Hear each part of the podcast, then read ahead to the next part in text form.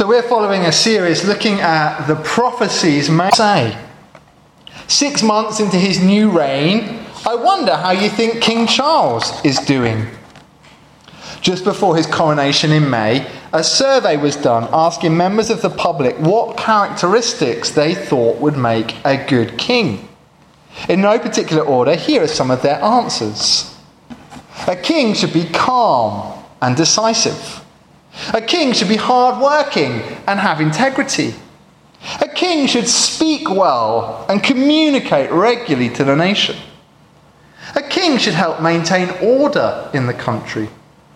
A king should strive to protect people. I have to say, I think that's a pretty good list. We would all be pleased if King Charles's reign was marked by those qualities, whether we are an ardent monarchist or not. In the Old Testament, there was a very clear set of expectations for a king. They were to be by God in the Old Testament that were fulfilled by Jesus. Again and again, we're finding that when God makes a promise, he always keeps it. And this is good news because God is faithful, he can always be trusted. Yet, as we follow this series, we're also learning more about Jesus himself, who he is, and what he came to earth to achieve. So far, we have seen that Jesus is the victor, the one who defeats evil. Last time, we saw that Jesus is the prophet, the one who speaks God's truth. This time, we're thinking of Jesus as God's appointed king. If I was to ask you what makes a good king, I wonder what you would say. A leader, particularly in terms of the army. The king was to lead them into battle, to lead the nation to victory. The king was also to be someone who sought the well being of his people. The king was to strive to bring peace and prosperity to Israel. But there was one characteristic of a king that stood out above any other, even those we've just mentioned. Above everything else, Israel's king was to be a servant, a servant of God. You may not know this, but actually, God never wanted kings in Israel. He never wanted a monarchy ruling his people. Why? Because God did this job himself. God was their sovereign leader and defender and guide. But the people kept pestering God for a human king. They wanted a monarch like all the other nations around them. So eventually, God gave in to their request. He graciously let them have what they wanted with one proviso the king of Israel must serve him. In the Old Testament, then, the number one task of a king was to follow God's instructions. The king was to reflect God's character in his words and behavior, and he was to encourage the people to become more like God as well. I cannot stress this enough. The job of the king of Israel was to be a servant, pointing to the nation to the king who is greater than himself, Almighty God. Now, our passage today clearly involved one Old Testament king in particular King David. You may know a little bit about David's backstory. David was chosen by God to be king when he was just a boy.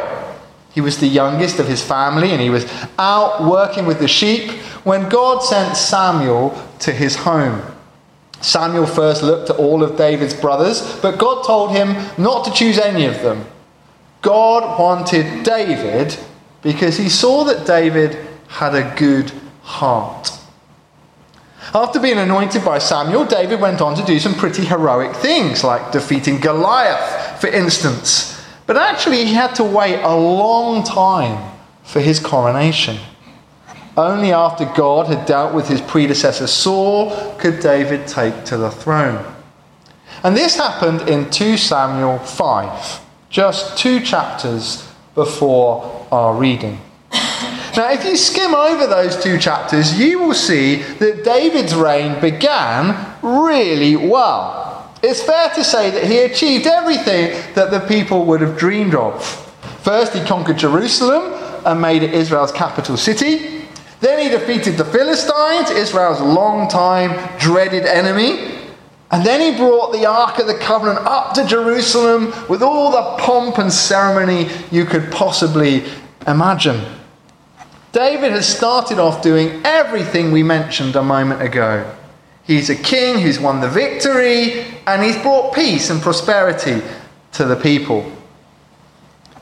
However, with all his initial success, David is in danger of getting a little carried away.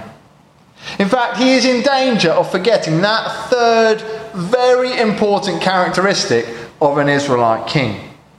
Amongst all the glory and the accolades, David moves away slightly from being a servant, a servant who does only what God asks him to do. Our passage began with David making great plans, grand plans. David has decided he's going to build God a great temple in his new capital city. He wants it to be a very ornate house of God, a building to match his own very grand palace, which has already been constructed. But David has done all this planning without ever once consulting God. He's powering off in his own direction and in his own strength. He is forgetting himself.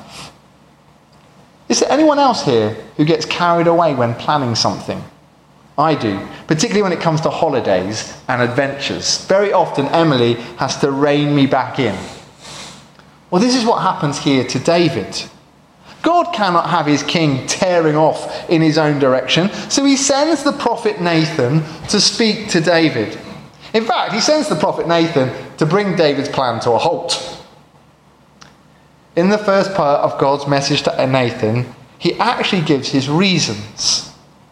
Up to now, God's special presence has been known to the people in a tent, the tabernacle.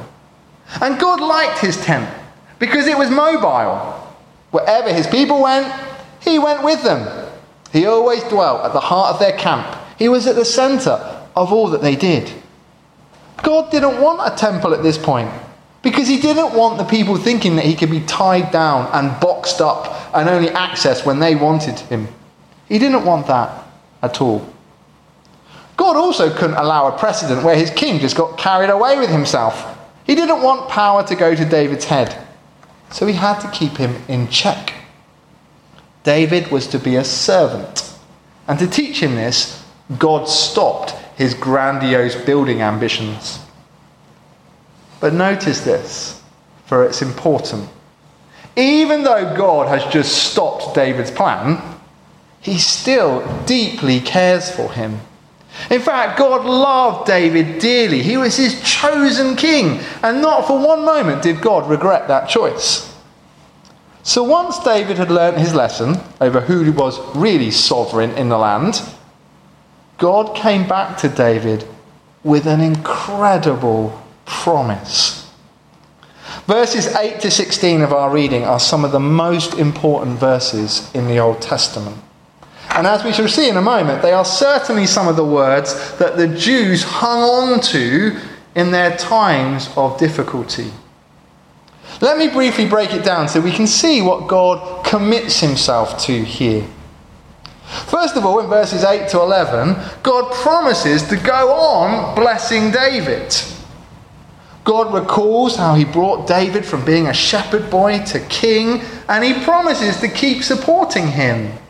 He will help David defeat his enemies and he'll bring lasting peace to the people. In fact, God is going to make his reign so successful, David's name will go down in history as a great one. The second part of the promise comes in verses 12 to 15, and I have to say, I love what God does here. David had wanted to build God a house, and God, for good reason, had said, No, but now God turns around to David and promises to build a house for him. Not a house made out of brick, but out of people.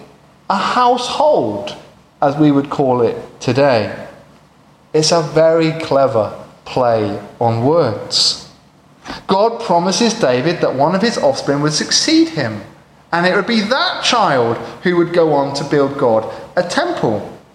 You see, David's intentions hadn't been totally wrong, it was just that he had the timing wrong because he hadn't consulted God.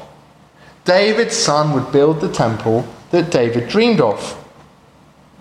Notice what else God says to David here about his son. God would treat David's son like his own. So that when David was no longer around to care for him, God would do it for him. He says, I will be his father, and he shall be my son. Now, it's been said that you can cease to be a wife or a husband, but you can never cease to be a father or a mother. That child will always be yours, come what may. And this is what God promises to David regarding his son. He will never give up on him. At times, David's son will go wrong, and God will discipline him as required, but he will never stop loving him. And this must have been an incredibly reassuring thing for David to hear. What began with God saying, No, you're not building a temple, has been turned around to this promise of incredible blessing. But wait for it. The best is yet to come. The third part of the promise is verse 16. Let me read it to you again. Your house, there's the wordplay again. Your house and your kingdom shall endure forever before me. Your throne shall be established forever. That is a big deal. A very big deal. God finishes off by promising David that one of his descendants will sit on the throne forevermore. His kingdom shall never end. And understandably, that eternal commitment from God blew David away. He just didn't know how to take it in. And the rest of 2 Samuel 7 is made up of David on his knees in prayer, doing the only thing he could giving thanks to the Lord. Now, we're following a series looking at how the promises of the Old Testament came true, how God kept his word. So, let me now skip on a bit and show you how this promise was fulfilled as well. First of all, God did go on blessing David. He did defeat more of Israel's enemies. He did bring peace and prosperity to the people. God also stuck by David when he went seriously wrong with Bathsheba, and he brought him out of many difficult situations. And as a result, David's reign was a great one, and his name is truly famous. Still today, we talk about him and make sculptures of him. To the Jews, he is still their greatest hero. God kept his promise. Secondly, God did give David a household. Following his reign, David's son Solomon succeeded him, and it was Solomon who built the temple. You can read all about it in the opening chapters to 1 Kings. And God did indeed treat Solomon like his very own son. He gave him great wealth and wisdom. And when Solomon went wrong, which he did spectacularly, God did have to step in with a bit of discipline, but God never stopped loving him. Indeed, he ensured that Solomon's son succeeded him as king as well. So that's the first two parts of the promise, all fulfilled well and good. But what about the incredible third part? What about this promise that one of David's descendants is going to reign forever? Well, being honest, at first, things didn't look too good.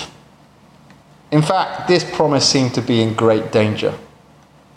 Because after the year 587 BC, when the Babylonians captured Jerusalem, there has not been a Davidic king on the throne of Israel.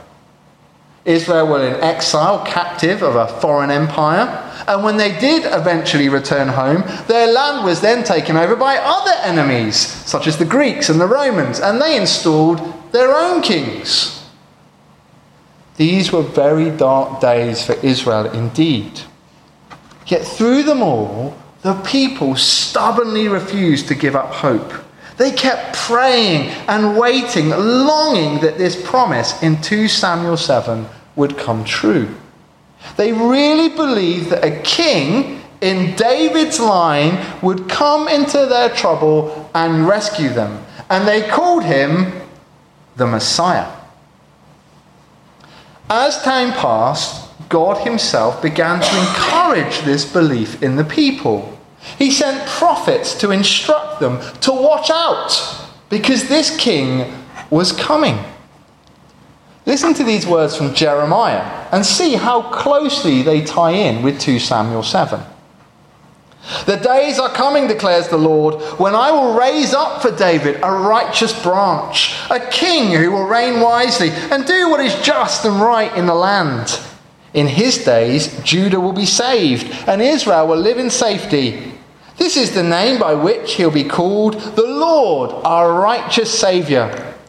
I will fulfill the good promise I made to the people of Israel. For this is what the Lord says David will never fail to have a man to sit on the throne of Israel.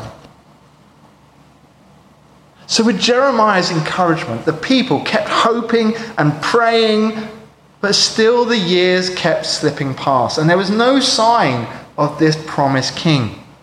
The people were beginning to wonder how much longer are we going to have to wait?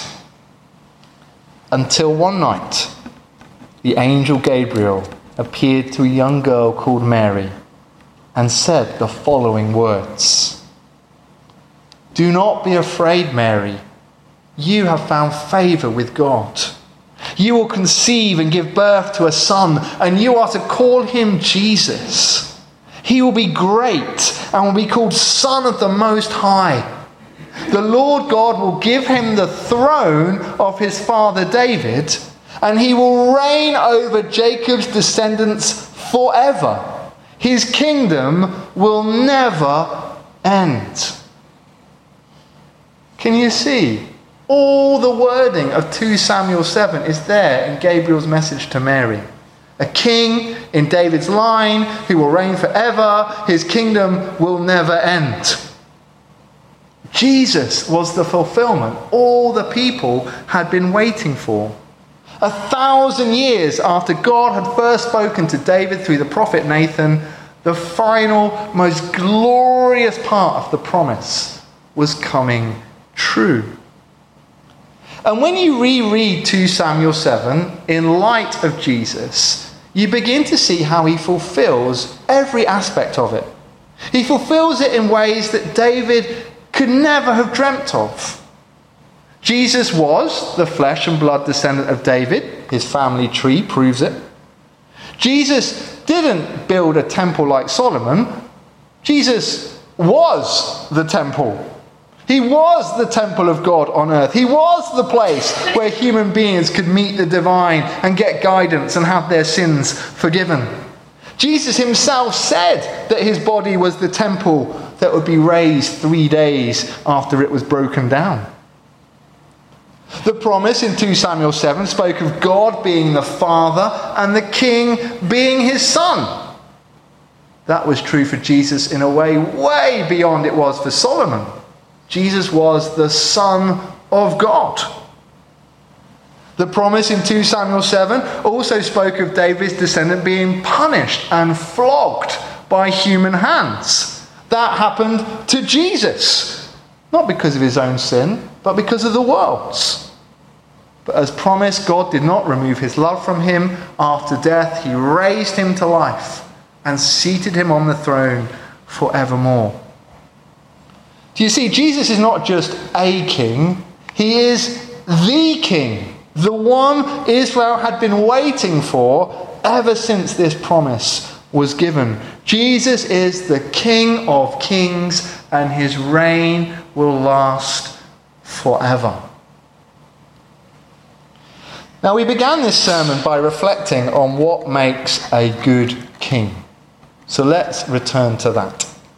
Let's finish by asking what type of king is Jesus? Of course, Jesus was never an earthly king. In the first century, Herod was king where Jesus lived, and it was Caesar who ruled the empire. But that said, Jesus did do all that was expected of an Old Testament king. He did lead the way to a great victory, not on the battlefield, but at the cross. Jesus won the battle over evil and sin and death. Thanks to him, the devil and hell have been vanquished. Jesus has made the way for peace, true peace, peace that passes all understanding. When you come to know Jesus, you experience peace for yourself, peace with God, and you know one day when the King returns, peace will reign on earth forevermore. But of course, above all else, Jesus is the servant king. Jesus did everything his Father asked of him. He demonstrated to us God's character perfectly. He was such a servant, he gave up his life for the benefit of us all. Through his broken body served up for us, we can be forgiven. Jesus is the perfect king. There will never be another king like him. We have to wait for no one else. We must live to honour him. So we come to the end of this sermon thinking about God's promise of a king. Let us give thanks that God kept his promise to David. Not only that his family would continue to rule Israel, but that his greatest son, Jesus, is now king over everything. And in response to this news, let us make the effort to install Jesus as King over our lives. Let us live for him and follow his instructions. Let us honor him and bow before him in worship. Let us sing anthems of praise and tell of his kingdom to all who are not in it. Remember, unlike with King Charles, one day we will meet this king and we will speak to him face to face. He will know everything about us, and we will live with him forever. Jesus is coming back to rule the world. As we have seen, God always keeps his promises, and he will keep this one too. So let's be ready to welcome King Jesus.